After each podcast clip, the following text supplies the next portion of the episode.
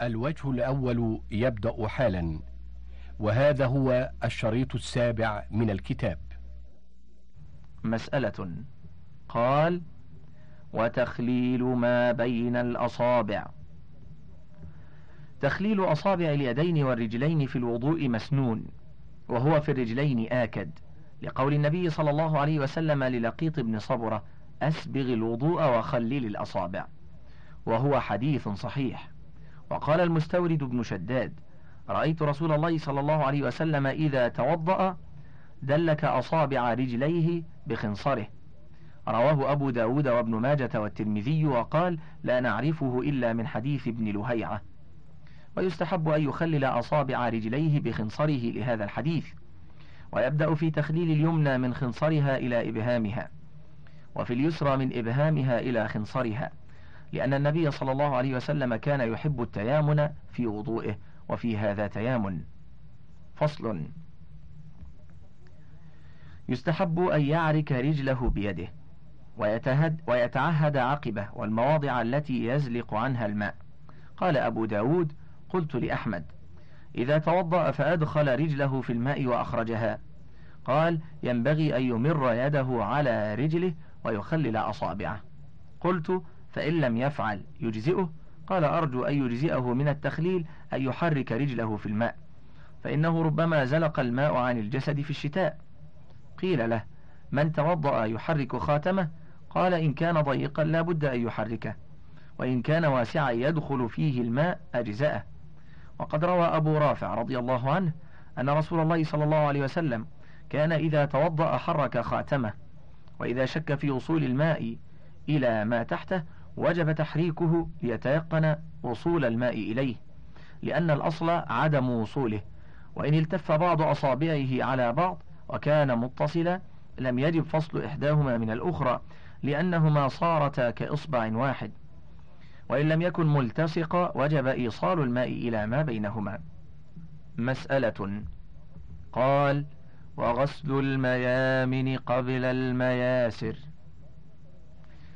لا خلاف بين أهل العلم فيما علمنا في استحباب البداءة باليمنى وممن روي ذلك عنه أهل المدينة وأهل العراق وأهل الشام وأصحاب الرأي وأجمعوا على أنه لا إعادة على من بدأ بيساره قبل يمينه وأصل الاستحباب في ذلك ما روي أن النبي صلى الله عليه وسلم كان يعجبه ذلك ويفعله فروت عائشة أن النبي صلى الله عليه وسلم كان يحب التيمن في تنعله وترجله وطهوره وفي شأنه كله. متفق عليه. وعن أبي هريرة رضي الله عنه قال قال رسول الله صلى الله عليه وسلم إذا توضأتم فابدأوا بميامنكم. رواه ابن ماجه. وحكى عثمان وعلي رضي الله عنهما وضوء النبي صلى الله عليه وسلم فبدأ باليمنى قبل اليسرى. رواهما أبو داود. ولا يجب ذلك لأن اليدين, بمنز... لأن اليدين بمنزلة العضو الواحد وكذا الرجلان. فإن الله تعالى قال وأيديكم وقال وأرجلكم. ولم يفصل والفقهاء يسمون أعضاء الوضوء أربعة يجعلون اليدين عضوا والرجلين عضوا ولا يجب الترتيب في العضو الواحد. باب فرض الطهارة. الصفحة التاسعة بعد المئة. مسألة. قال وفرض الطهارة ماء طاهر وإزالة الحدث. أراد بالطاهر الطهور وقد ذكرنا فيما مضى أن الطهارة لا تصح إلا بالماء الطهور. وعنا بإزالة الحدث الاستنجاء بالماء أو بالأحجار.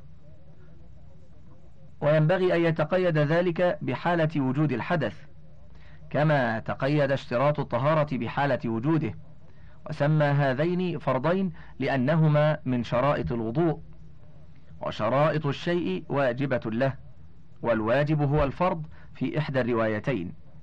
وظاهر كلام الخراقي اشتراط الاستنجاء لصحة الوضوء فلو توضأ قبل الاستنجاء لم يصح كالتيمم. والرواية الثانية يصح الوضوء قبل الاستنجاء ويستجمر بعد ذلك بالأحجار أو يغسل فرجه بحائل بينه وبين يديه ولا يمس الفرج. وهذه الرواية أصح وهي مذهب الشافعي لأنها إزالة نجاسة فلم تشترط لصحة الطهارة كما لو كانت على غير الفرج. فأما التيمم قبل الاستجمار فقال القاضي لا يصح وجها واحدا لأن التيمم لا يرفع الحدث وإنما أبيح للصلاة. ومن عليه نجاسة يمكنه إزالتها لا تباح له الصلاة فلم تصح نية الاستباحة كالتيمم قبل الوقت. وقال القاضي فيه وجه آخر أنه يصح لأن التيمم طهارة فأشبهت الوضوء. والمنع من الإباحة لمانع آخر لا يقدح في صحة التيمم كما لو تيمم في موضع نهي عن الصلاة فيه أو تيمم من على ثوبه نجاسة أو على بدنه في غير الفرج.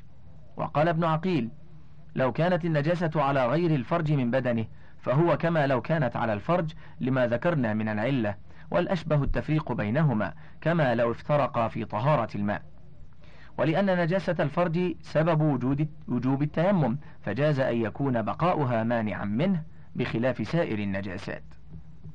مسألة قال والنية للطهارة. يعني نية الطهارة. والنية القصد. يقال نواك الله بخير أي قصدك بخير. ونويت السفر أي قصدته وعزمت عليه. والنية من شرائط الطهارة للأحداث كلها. ولا يصح وضوء ولا غسل ولا تيمم إلا بها. وروي ذلك عن علي رضي الله عنه وبه قال ربيعة ومالك والشافعي والليث وإسحاق وأبو عبيدة وابن المنذر. وقال الثوري وأصحاب الرأي لا تشترط النية في طهارة الماء وإنما تشترط في التيمم لأن الله تعالى قال إذا قمتم إلى الصلاة فاغسلوا وجوهكم. الآية ذكر الشرائط ولم يذكر النية ولو كانت شرطا لذكرها ولأن مقتضى الأمر حصول الإجزاء بفعل المأمور به فتقتضي الآية حصول الإجزاء بما تضمنته. ولأنها طهارة بالماء فلم تفتقر إلى النية كغسل النجاسة. ولنا ما روى عمر عن النبي صلى الله عليه وسلم قال إنما الأعمال بالنيات وإنما لكل امرئ ما نوى. متفق عليه. فنفى أن يكون له عمل شرعي بدون النية. ولأنها طهارة عن حدث فلم تصح بغير نية. والآية حجة لنا. فإن قوله إذا قمتم إلى الصلاة فاغسلوا وجوهكم أي للصلاة كما يقال إذا لقيت الأمير فترجل أي له وإذا رأيت الأسد فاحذر أي منه. وقولهم ذكر كل الشرائط؟ قلنا إنما ذكر أركان الوضوء وبين النبي صلى الله عليه وسلم شرطه كآية التيمم. وقولهم مقتضى الأمر حصول الإجزاء قلنا بل مقتضاه وجوب الفعل وهو واجب. فاشترط لصحته فاشترط لصحته شرط آخر بدليل التيمم. وقولهم إنها طهارة. قلنا إلا أنها عبادة والعبادة لا تكون إلا منوية لأنها قربة إلى الله تعالى وطاعة له وامتثال لأمره ولا يحصل ذلك بغير نية. فصل. ومحل النية القلب إذ هي عبارة عن القصد ومحل القصد القلب فمتى اعتقد بقلبه أجزأه وإن لم يلفظ بلسانه وإن لم تخطر النية بقلبه لم يجزه. ولو سبق لسانه إلى غير ما اعتقده لم يمنع ذلك صحة ما اعتقده بقلبه. فصل. وصفتها أن يقصد بطهارته استباحة شيء لا يستباح إلا بها كالصلاة والطواف ومس المصحف. وينوي رفع الحدث ومعناه إزالة المانع بين كل فعل يفتقر إلى الطهارة. وهذا قول من وافقنا على اشتراط النية لا نعلم بينهم فيه اختلافا. فإن نوى بالطهارة ما لا تشرع له الطهارة كالتبرد والأكل والبيع والنكاح ونحوه ولم ينوي الطهارة الشرعية لم يرتفع حدثه. لأنه لم ينوي الطهارة ولا ما يتضمن نيتها فلم يحصل له شيء كالذي لم يقصد شيئا. وإن نوى تجديد الطهارة فتبين أنه كان محدثا فهل تصح طهارته؟ على روايتين. إحداهما تصح لأنه نوى طهارة شرعية فينبغي أن يحصل له ما نواه للخبر. وقياسا على ما لو نوى رفع الحدث. والثانية لا تصح طهارته لأنه لم ينوي رفع الحدث ولا ما تضمنه أشبه ما لو نوى التبرد. وإن نوى ما تشرع له الطهارة. ولا تشترط كقراءة القرآن والأذان والنوم فهل يرتفع حدثه على وجهين؟ أصلهما إذا نوى تجديد الوضوء وهو محدث. والأولى صحة طهارته لأنه نوى شيئا من ضرورة صحة الطهارة وهو الفضيلة الحاصلة لمن فعل ذلك وهو على طهارة فصحت طهارته. كما لو نوى بها ما لا يباح إلا بها ولأنه نوى طهارة شرعية فصحت للخبر. فإن قيل يبطل هذا بما لو نوى بطهارته ما لا تشرع له الطهارة قلنا إن نوى طهارة شرعية مثل إن قصد أن يأكل وهو متطهر طهارة شرعية أو قصد أن لا يزال على وضوء فهو كمسألتنا وتصح طهارته. وإن قصد بذلك نظافة أعضائه من وسخ أو طين أو غيره لم تصح طهارته لأنه لم يقصدها. وإن نوى وضوءا مطلقا أو طهارة ففيه وجهان أصحهما صحته لأن الوضوء والطهارة إنما ينصرف إطلاقهما إلى المشروع فيكون ناويا لوضوء شرعي. والوجه الثاني لا تصح طهارته في هذه المواضع كلها لأنه قصد ما يباح بدون الطهارة أشبه قاصد الأكل. والطهارة تنقسم إلى ما هو مشروع وإلى غيره فلم تصح مع التردد. وإن نوى بطهارته رفع الحدث وتبريد أعضائه صحت طهارته لأن التبريد يحصل بدون النية فلم يؤثر هذا الاشتراك. كما لو قصد بالصلاة الطاعة والخلاص من خصمه وإن قصد الجنب بالغسل اللبث في المسجد ارتفع حدثه لأنه شرط لذلك. فصل. ويجب تقديم النية على الطهارة كلها لأنها شرط لها فيعتبر وجودها في جميعها. فإن وجد شيء من واجبات الطهارة قبل النية لم يعتد به. ويستحب أن ينوي قبل غسل كفيه لتشمل النية مسنون الطهارة ومفروضها. فإن غسل كفيه قبل النية كان كمن لم يغسلهما. ويجوز تقديم النية على الطهارة بالزمن اليسير كقولنا في الصلاة. وإن طال الفصل لم يجزيه ذلك. ويستحب استصحاب ذكر النية إلى آخر طهارته. لتكون أفعاله مقترنة بالنية. فإن استصحب حكمها أجزأه ومعناه ألا ينوي قطعها. وإن عزبت عن خاطره وذهل عنها لم يؤثر ذلك في قطعها. لأن ما اشترطت له النية لا يبطل بعزوبها والذهول عنها كالصلاة والصيام. وإن قطع نيته في أثنائها مثل أن ينوي ألا يتم طهارته.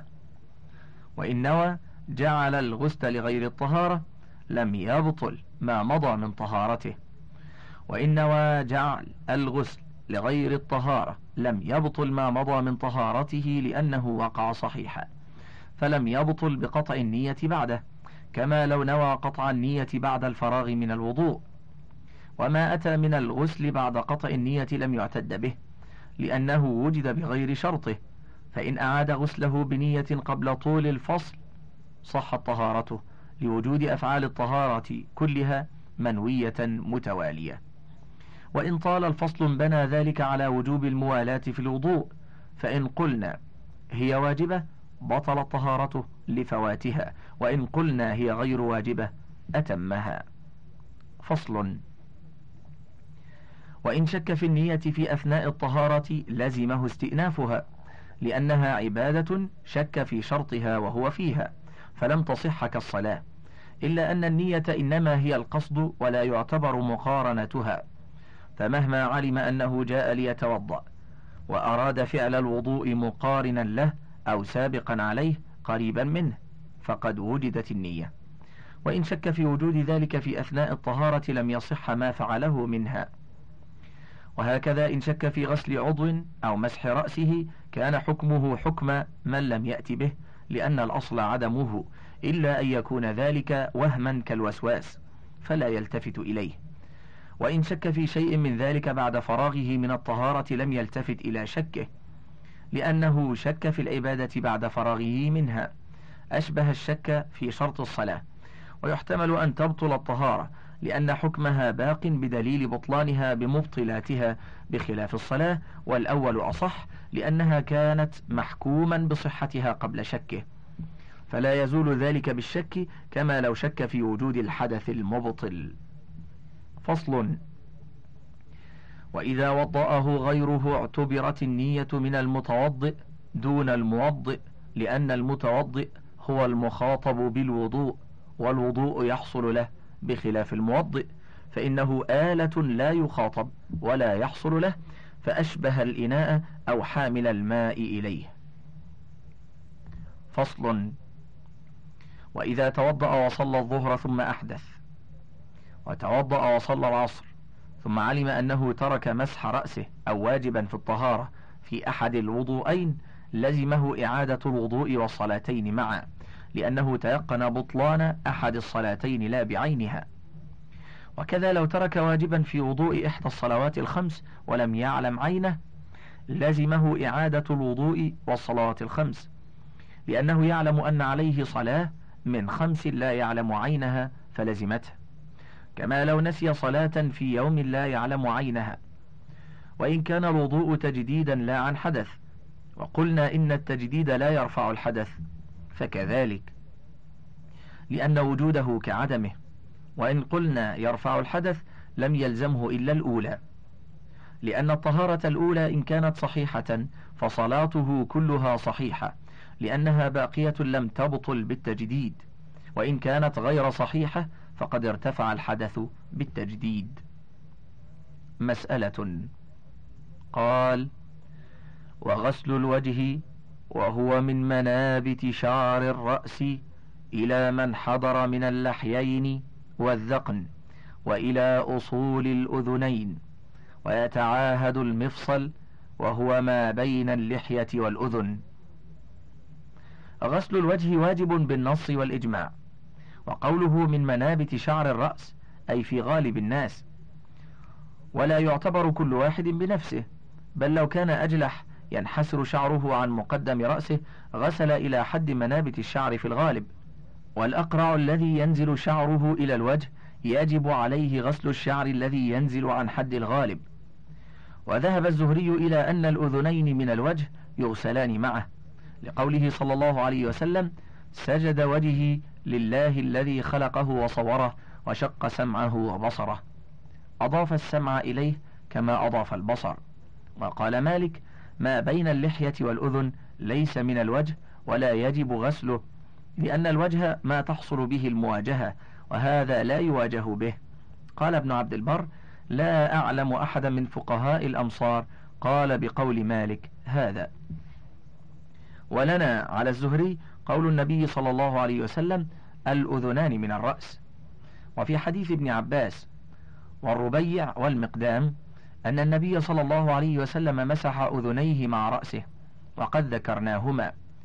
ولم يحك أحد أنه غسلهما مع الوجه وإنما أضافهما إلى الوجه لمجاورتهما له والشيء يسمى باسم ما جاوره.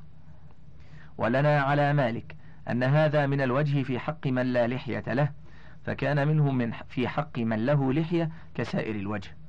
وقوله إن الوجه ما يحصل به المواجهة قلنا وهذا يحصل به المواجهة في الغلام. ويستحب تعاهد هذا الموضع بالغسل لأنه مما يغفل الناس عنه. قال المروذي أراني أبو عبد الله ما بين أذنه وصدغه. وقال هذا موضع ينبغي أن يتعاهد وهذا الموضع مفصل اللحي من الوجه فلذلك سماه الخرقي مفصلا. فصل.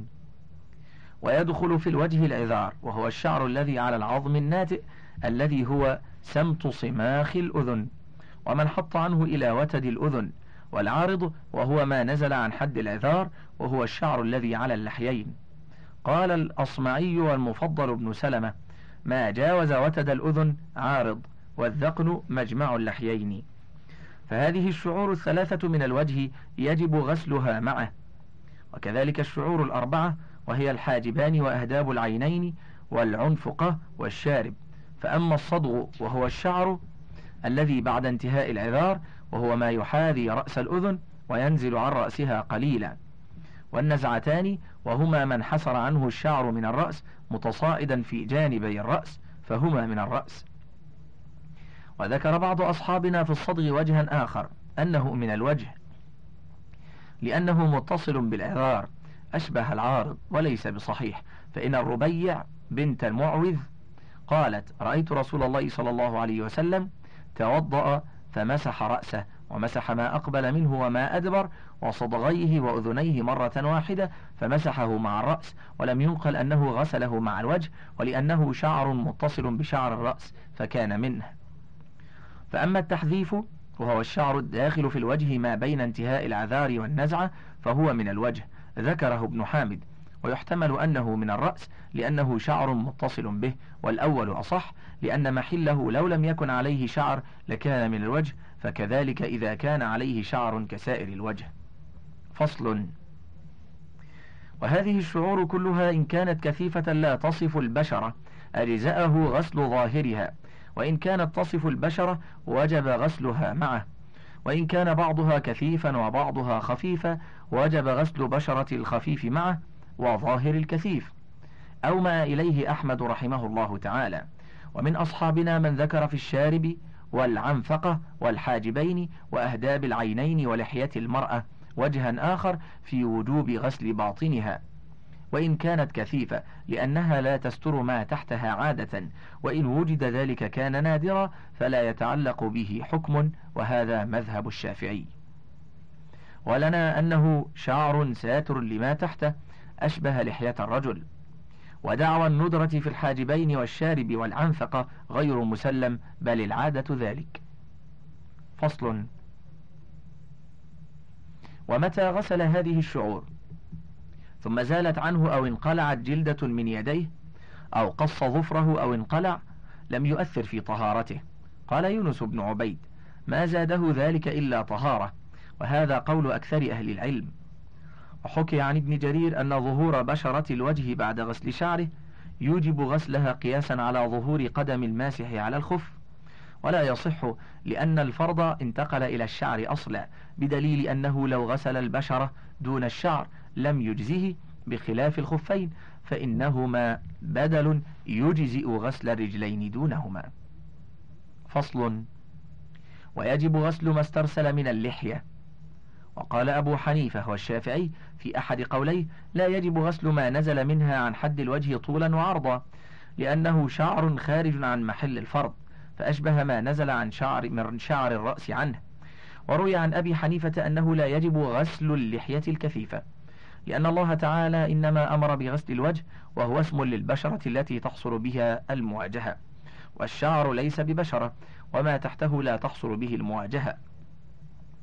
وقد قال الخلال الذي ثبت عن أبي عبد الله في اللحية أنه لا يغسلها وليست من الوجه البتة.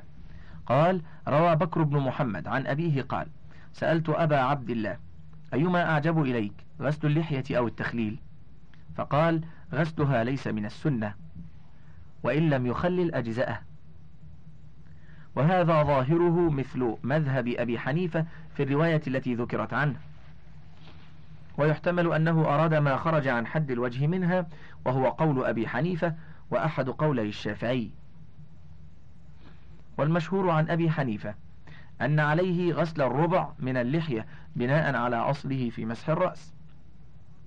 وظاهر مذهب أحمد الذي عليه أصحابه وجوب غسل اللحية كلها مما هو نابت في محل الفرض سواء حاذى محل الفرض أو تجاوزه وهو ظاهر كلام الشافعي. وقول أحمد في نفي الغسل أراد به غسل باطنها أي غسل باطنها ليس من السنة. وقد روي أن النبي صلى الله عليه وسلم رأى رجلا قد غطى لحيته في الصلاة فقال اكشف وجهك فإن اللحية من الوجه. ولأنه نابت في محل الفرض يدخل في اسمه ظاهرا فأشبه اليد الزائدة ولأنه يواجه به فيدخل في اسم الوجه ويفارق شعر الرأس فإن النازل عنه لا يدخل في اسمه والخف لا يجب مسح جميعه بخلاف ما نحن فيه. فصل.